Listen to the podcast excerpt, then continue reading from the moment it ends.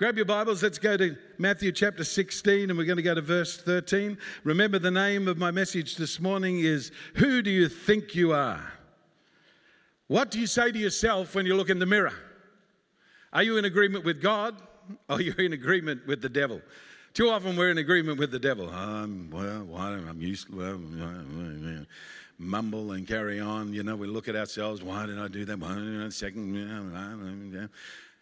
Instead of getting into agreement with who does he say I am, and once you find out who he says you are, it'll change everything around your life. It'll change who you say you are. It'll change who you think you are. It'll turn your life around. And it's, you know, it's, it's an ongoing thing. I've often said when I come back, I, have been in most of our other campuses for the last little while. I mean, I love Pastor Steve's message last week.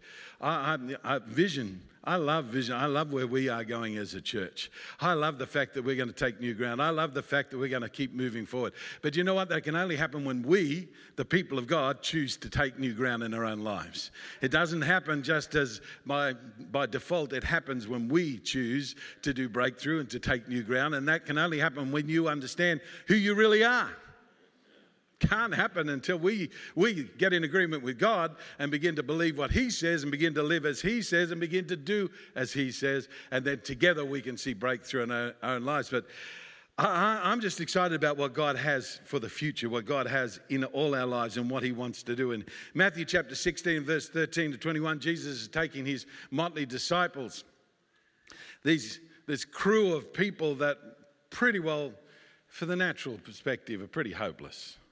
I mean, I don't know whether you've actually read the Bible much when it comes to the disciples. They would not be the people you or I would choose, possibly. I know they wouldn't be the people I would choose. Peter opens up his mouth, and every time he opens his mouth, he just shoves his foot in it. I mean, he can't figure out what to say, when to say, how to say it in, these, in this part of, the, of what's going on. We see up close and personal their faults and failings. Thomas is doubting on everything. I doubt it. I don't think I know. I just, I doubt it. You've got tax collectors and sinners and all sorts of people involved in this, and there's this group group of disciples that are traveling around Jesus with the lights on, but nobody's home. They're just following along. And Jesus is trying to tell them about the kingdom that he's stepping into, the kingdom that he is creating, the world as he sees it, and the world as we are now a part of it as believers. He's trying to turn the lights on so we can see how to live in the way that Jesus would have us to live and not default back to our own understanding, because the Bible says there's a way that seems right, but the end thereof is death. The, the, the, for us to go back to thinking our own way and what what I think and what I feel. In the end is not going to be helpful for our future for our family's future, and for the day in which we live. We have to make some choices and some decisions about how we're going to live our life. And this is the part where Jesus first begins to identify that reality, unpacks it a little bit for the disciples. And I got to say, sadly, they didn't get it either. I don't think I always get it. I think that one of the things is we're on an ongoing journey of understanding. By the way, if the Bible doesn't bug you from time to time, it's clear you're not reading it. Because it does. It assaults your thinking. This was a time where Jesus' word assaulted their thinking. It, it, this was a time when they were had it all, you know, we, under, we understand we got it all sorted. Then Jesus came in and went, oh, on. you need to see from a different perspective. And so often in our Christian walk, what we have to understand is that's the reality of you and I. We need to understand that there are times as you're reading the Bible that you will disagree. And guess Who's got it wrong? Matthew chapter 16, verse 13. When Jesus came to the region of Caesarea Philippi, a very significant place, and we'll unpack why as we go along this morning. he asked his disciples, Who do people say the Son of Man is? Well, they replied, Some say John the Baptist, some say Elijah, others say Jeremiah or one of the other prophets. And then he asked them, But who do you say I am? Simon Peter answered, You are the Messiah. You are the Son of the living God. Jesus replied, You are blessed, Simon, son of John, because my Father in heaven has revealed this to you. You did not learn this from any human being. Now I say to you that you are Peter, which means rock. And upon this rock I will build my church, and all the powers of hell will not conquer it. And I will give you the keys of the kingdom of heaven. And whatever you forbid on earth will be forbidden in heaven, and whatever you permit on earth will be permitted in heaven. And then he sternly warned his disciples not to tell anyone that he was the Messiah.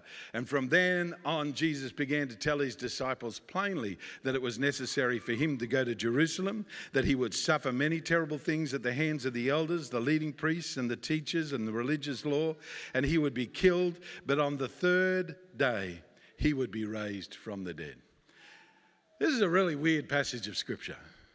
Jesus is going on with his disciples. They're thinking we've got a great day in which we're living. Jesus, the Messiah, is here, and they've suddenly had a revelation. I know who you are, Jesus. I know what's going on here, and we're a part of this thing. But they still hadn't discovered who they were.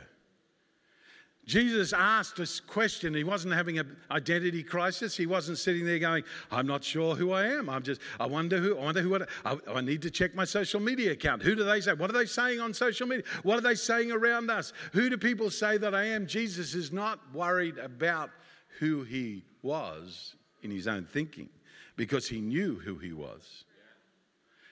He was asking them a bigger question. He was trying to unpack the thing that we all struggle with all our life if we don't get it right. Who am I? Why am I here? What, what have I been apprehended for? What, what is the, my purpose in life? Who am I? That outplays in the world in which we live in such a powerful way today. But you know, in the early days when Jesus was walking the earth, in that day you discovered who you were by what family you were born into. If you were a blacksmith, your father was a blacksmith, you'd be a blacksmith. If you were going to think about who you're going to get married, it was your father and mother who chose who you married. In that day in which they lived, your identity all came from your family and the community in which we lived. Uh, many scholars, such as Tim. Uh, uh, uh, Tim Keller and others who say it was the Enlightenment that came along. When the Enlightenment came along, in that era, in that time period, we began to switch from a community and family basis into a, a bigger basis of I, me, the individual. And America was founded on me, the individual, me and my rights and my fundamental alien, and whatever the word is, unalienable, whatever the word is, I can't remember.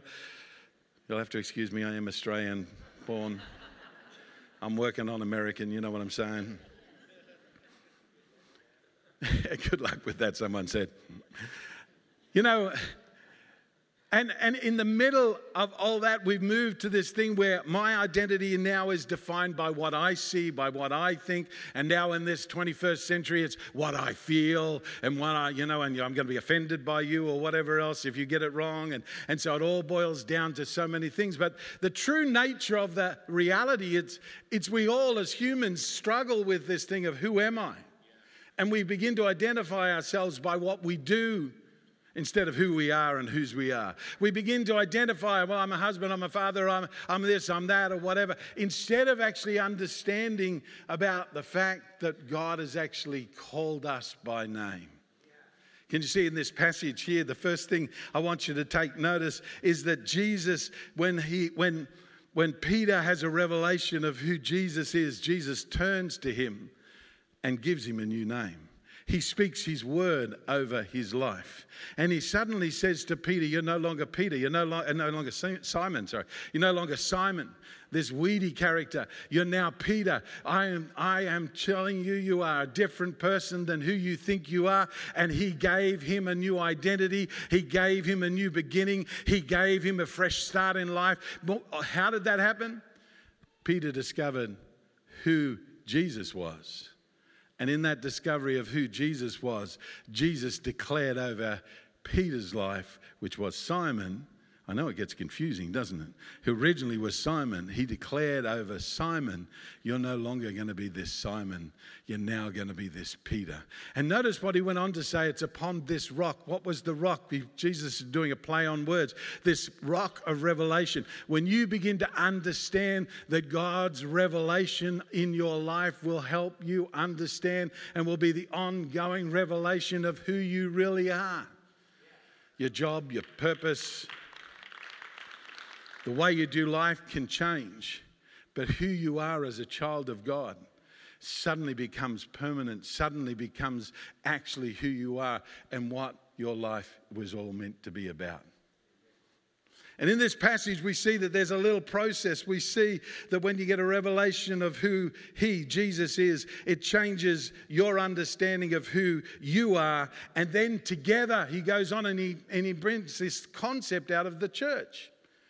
So he talks first of all about this revelation about who Jesus is. And then he says, Now you understand who I am. Now I'm going to tell you who you are. And then he goes on and says, Now I'm going to talk to you about this thing called the church, which is actually who we are.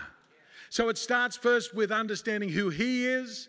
Then it goes, now I understand who I am. And once I begin to understand who I am, I understand that I'm a part of something more than just me. I understand that I am a part of something bigger, this thing we call we, this thing we call the church.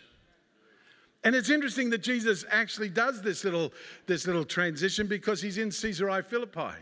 And the reason that he's in Caesarea Philippi and he picks up on that particular time to talk about it is because, again, he's using a very visual illustration. If you ever go to Caesarea Philippi, you'll discover there's a place there called the Gates of Hell.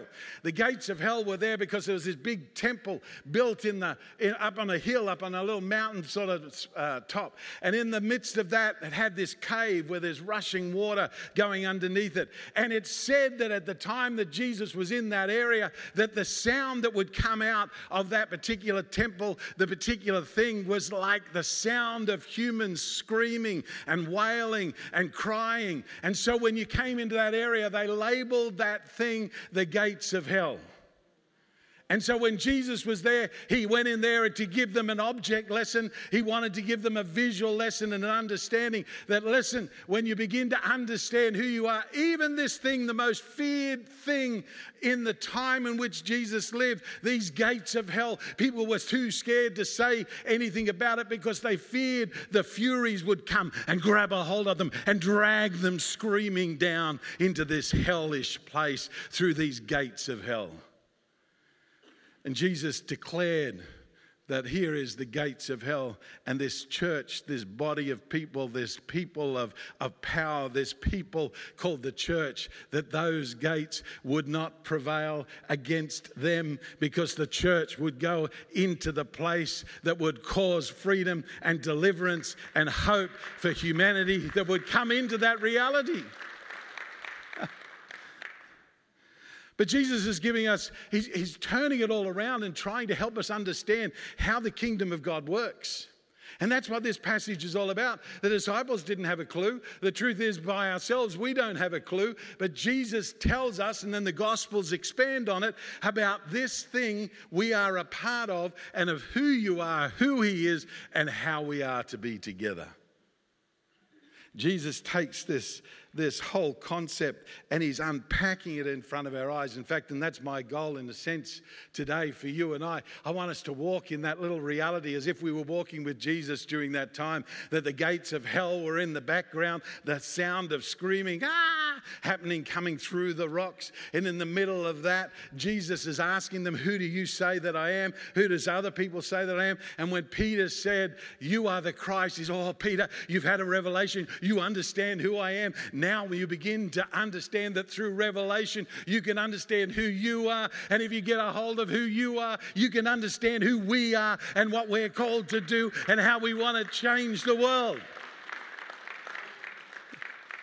And it sounds so grand until you have to live it. Because Jesus went on to talk about, well, I'm, I'm going to die. On the third day, I'm going to be betrayed. Oh, sorry, I'm going to be sorry, I'm going to be betrayed, and I'm going to die on a cross. Third day, I'm going to rise again from the dead. See, it doesn't always work out the way we had thought, but it always works out the way He declares. Life doesn't always go the way we think. Isn't that true? If life hasn't had a U turn or a strange turn, you just haven't lived long enough. Just keep breathing. It's not about how it all happens, it's who's at work behind what's going on to bring freedom and release and getting in agreement with God instead of getting in agreement with what the devil is all about. So let's have a few thoughts. Let's unpack this a little bit in the few minutes we've got together this morning to find out what it is that we're talking about here today. Here's the first thought that I said. If you want to understand who you are and therefore who we are, you first got to understand who Jesus is. You need a revelation. It's clear that many people in this world have got an opinion of who God is. Well, he's a nice person. Jesus was a great teacher. Jesus was this, Jesus was that. But until you get a revelation from God of who He truly is, you'll never truly understand who you really are. And to get an understanding of who Jesus really is, is you need to actually come to him. You need to come into places like this around other people who are believers, about other people, and begin to read what Jesus has said, begin to get involved in that particular thing of reading the Bible or at least getting some understanding in some way, shape, or form. When you begin to do the journey, of beginning to ask God to show Himself, to reveal Himself to you, you'll discover who Jesus is. I love there's a little story I saw on, I don't know, Instagram, TikTok, or one of those things. I don't know what they are. The story of this young guy, young singer, grew up in a Christian family and, and he he testifying on there. He says, Well, I tried everything. I tried. I knew that it couldn't be the God of the Bible. I knew it couldn't be Jesus. So I tried everything. But the more I tried every other thing, the more I discovered I got depressed. The more I got depressed, the more I self medicated. The more I self medicated, the worse I got. He said, And then I really had a revelation. He said, I discovered that actually Jesus is who he says he is. I had a revelation. I love that. If you this morning haven't figured out who Jesus is, that's okay. Because right now, right here, the Holy Spirit is helping you to understand who He truly is. He is the Son of the living God. He is the one that came to set you free. He is the one that came to die on a cross for your sins and my sins and everybody else's sins so we could be set free. So you've got to hit that crossroad. You've got to cross over. You've got to decide. I discovered who Jesus is. You've got to make a choice. I choose to allow you into my life. I now discover you. I now choose to actually listen to you. And I'm going to begin to believe what you say, not what everybody else says, and begin to go to the second thought, which is once you discover who He is, you begin to believe what He says about you. He shows you who you are, your identity. Peter had a past. That's why he's called Simon. And isn't it interesting that his parents named him? Everybody names you. You know, the world names you. Your friends might name you. You might have a past. You might have a name that comes from your past, and you might have all sorts of things going on. But Jesus actually declares over you that you are a brand new creation. Can you see what he's trying to say? He's saying this is what the kingdom's all about. The kingdom is about a fresh beginning, a fresh start. The old is gone, and new has come, that you're no longer who you were. Oh, I know that sometimes you behave like who you were. But that's not who you are. Jesus declares over you that you are who He says you are. You need, and I need to read our Bibles and get a hold of what He says and begin to declare it over our lives and begin to believe what He says. I'm no longer a useless whatever. I'm not, I am a child of the living God. I have a hope. I have a future. I have a destiny. You may not have had any of that up to now. But the moment you step across the line to discover who Jesus is, He declares over your life, you're a new creation. You come alive to kingdom purpose. You come alive to what He says you are. You get a revelation of who He is, it'll unpack, begin to unpack who you are. So you notice what He did to Peter? He spoke over Peter's life. We, are, we don't don't see the significance of that because, well, that's nice. He was Simon, now he's Peter. That's very nice. But Jesus is giving you an object lesson, me an object lesson. He's showing us something far more incredible. He's saying, I do that to every person who believes. I speak over their life. I speak my word into their situation. I speak my word into their life. And you know what happens is we argue with God about it. Isn't it true? We argue with him. Oh, you know, I don't have faith. The Bible says you have faith. It Might be the size of a mustard seed, but you've got faith. I can't, I don't know. I, I'm just useless. I just, I can't believe I'm going under. He says, You're greater. You're more than a conqueror. Isn't it funny? That's what being a Christian is. Being a Christian, you know, we, we, we sometimes make it a little bit too crazy. Christians when we, you know, come together and just sing and clap and carry on. That's just great. then you've got to walk out of here, face your reality. And how you face your reality will determine how you'll live your life. If you face it in your own thinking, your own understanding, your own, you'll fail miserably. What does God say? What has He declared over you? What are you declaring over you as a result? There's an enemy that is declaring a lot of stuff over you. Well, do you remember who you are? You remember your wasted time. You remember the last time this happened. Remember you started off and, and you failed miserably. You're going to fail again. I know. I'm the only one that has that happening in my head. No, we all do. Doesn't matter who you are. It all begins to play in our heads. And it depends on who you get an agreement with. Now, here's the, here's the really interesting part of what, what Jesus did. Jesus, Jesus took this whole concept. He said, Peter, now you, you, get a revelation now of who I am. Now I'm giving you a revelation of who you are. But I, I want you to understand something. You can't do it alone. And that's where we clash in this world. The Enlightenment came and said, Well, you're all individuals, you can all do it alone. You're like, I'm a self made, self proclaimed, whatever, whatever, whatever. In the end, that all just comes crashing down. He says, You can't do it alone. A lot of people want to be religious. I'm just going to go and live on a hill and meditate on my navel or something or other. none of that's going to help. I'm just going to, now, excuse me, I'm not picking on you people because there's good reasons why people, but I'm just going to watch online in my living room all by myself because it's comfortable. Comfort is not one of God's number one priorities for you or me. Oh, I wish it was. When I get to heaven, we're going to have a few words over that. It's probably going to be a big line. Why wasn't I made more comfortable? I believed. Things didn't go the way I thought. And God will say, So you made me in your own image.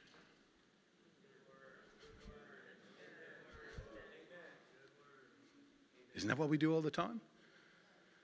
We were made in His image. That's why we've got to get a revelation of Him. But listen, here the kick, the kick point is this: is that actually it's not just about you and your transformation; it's about us and our transformation. Because he went on and he said, and, and I will build on this rock of revelation, I'm going to build my church. So he said, wait on a second. You're talking about me, Jesus. Now you're talking about us. He went from me to you and us. That's what he did. He said, I, I want to build my church. I, I want to build my church. And he, and he took this word. It was a very well known word. It was a word of the day. It's word, this word, this Greek word called ecclesia. I can't pronounce it properly. Some Greek scholars here will be able to get it right for you. If you want to figure it out, press Google and they'll say it for you. But here he's saying, I, Upon this rock I will build my church. And he used this term that was a very well known term, and it was ecclesia. And what the ecclesia of a city was in the day in which Jesus lived was the, were the important men of the city that had rule and had reign and had authority in the city. And Jesus said, Listen, I'm building a new city and I'm building a new world order, and that new world actually is all of you are the important people in this city. All of you have authority. All of you rule and reign. All of you have power to make choices in life. He flipped it on its head and took it from single down power, me controlling everybody else, and he flipped it upside down and said, Listen, we're all in this together. He said, I'm going to build my church, this powerful group of influencers that would turn the world around, that would change their situations and circumstance, that would speak into their reality, that would speak into their cities, that would begin to make change, not from the outside power down, but from the fact of change life in coming out.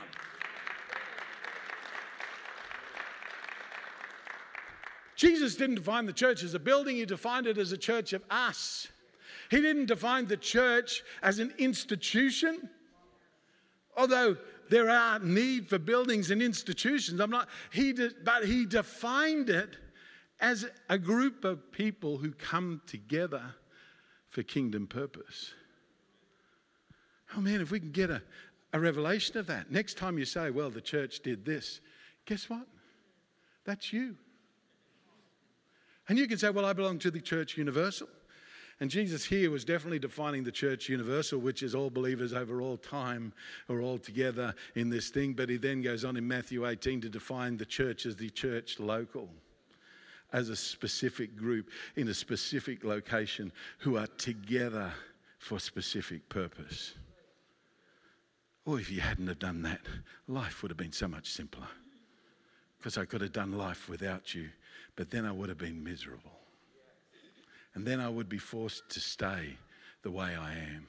Because you know where real transformation and understanding comes from when it comes to the purposes of God? Is that when we do life together.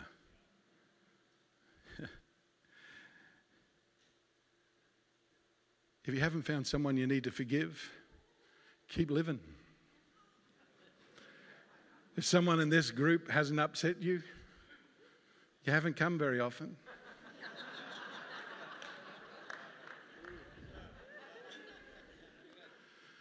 If you don't have issues about stuff, music's too loud and this and that, and the young people dancing down the front.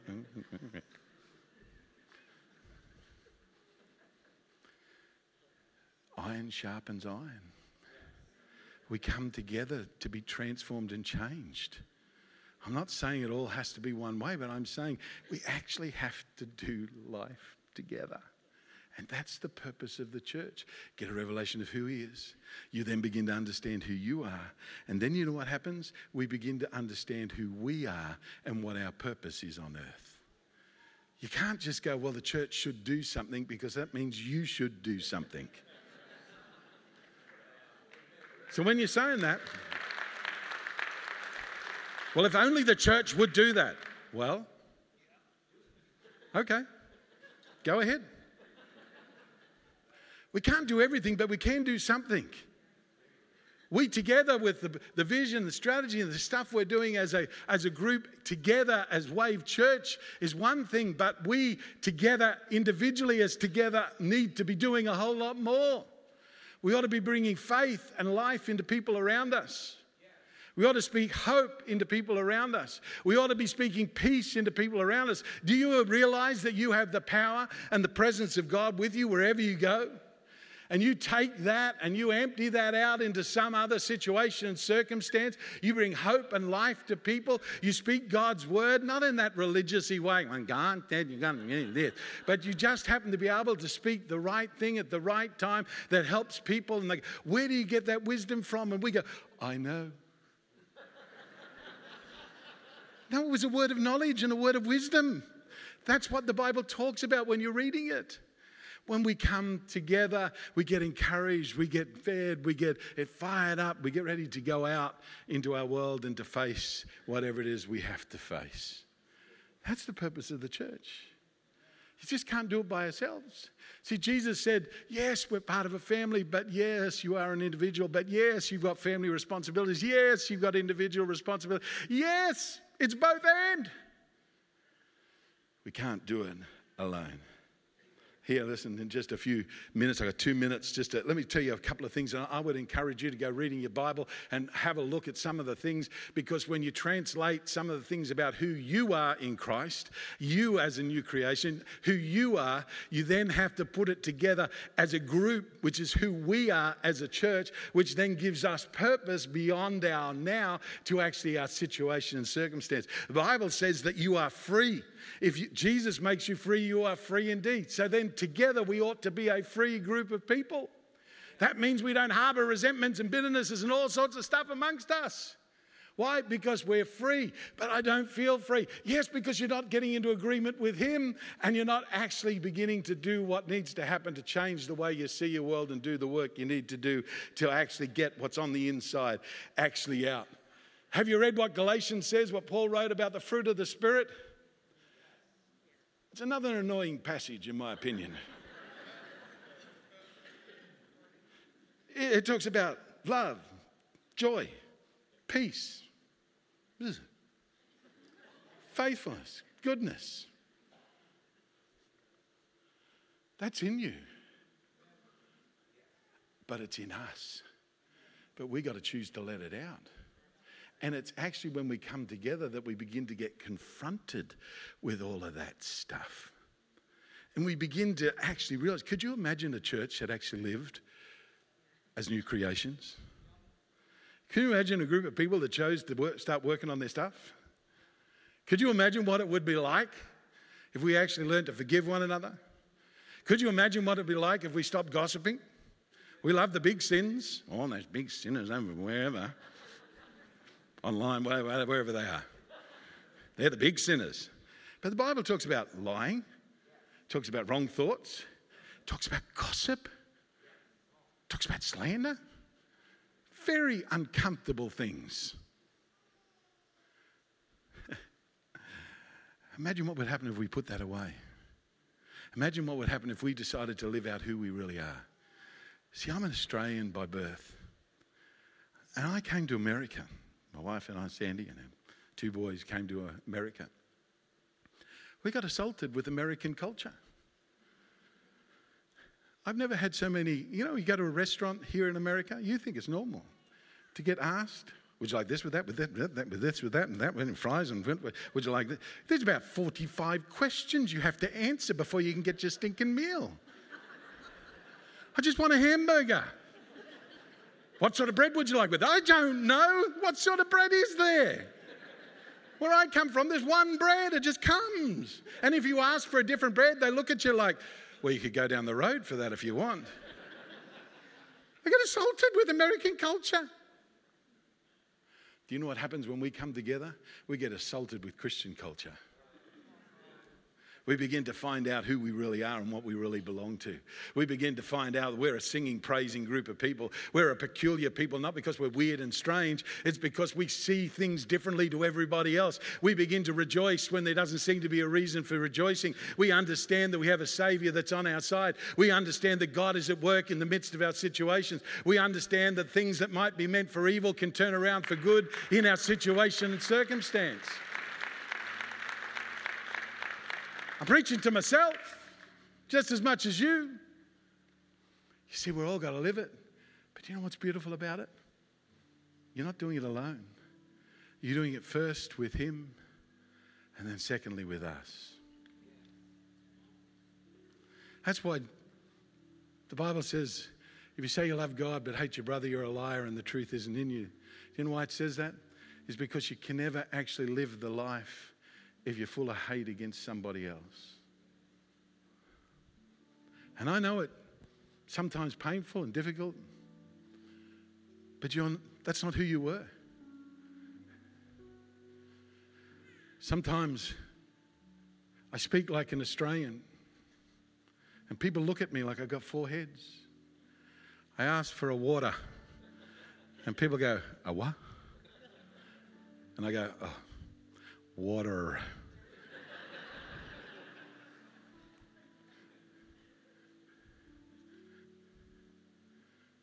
I got to do the work. I got to choose to live the life. But you know what? He's made you brand new. It's not as hard as you think. The Holy Spirit has empowered you for kingdom purpose. You know, the little revival happening in Ash, wherever it is, Ashbury, whatever. Ah, hey, it's wonderful. But you know what? That's the purpose of God right here, right now, in your life and my life. Not that we would necessarily spend all day singing and whatever, but if that floats your boat, more power to you. But you know what he really would love to see is for us to dare to believe him, that His power would be at work in our life, that we would dare to get into agreement with Him and declare over our lives, to be, be with one another, to, to choose to reach out to other people, to send texts to others to, of encouragement, to speak hope and life to people around us. Because that's who you are. You're a peculiar people in a time when things are going wrong that we've band together. People from all walks and backgrounds and situations, circumstances, all coming together around a Savior that unifies us. Doesn't make us all think the same, say the same, understand the same. We all got our own opinions. But what unites us is who we are in Him because we've discovered who He is. Imagine what it would be like if we decided to freshly begin to believe what He says Imagine what it would be like if we chose to love one another. I'm not saying we're not. I'm just saying, how about we step it up? How about we decide that this year would be a year where the church would be the church? That's you and I. Forget the label. This group of believers we call Wave Church here in this location and all across the the areas where we, where we are, if we would just dare to believe God, if you got issues, get people to pray with you. If you got troubles, people will stand with you. So many people are like, well, no one called me when I was going through my trouble. How are we supposed to know? How about you build relationships where you say, hey, I need you to pray with me? I need you to stand with me. Ah, I need others to come alongside and lift my hands. Because that's what being part of the church is all about. Discover who He is, you discover who you are, and then you discover who we are. And you see, we're on purpose together both here as a group through what we do as Wave Church, but you as an individual and what you do as the church wherever you go.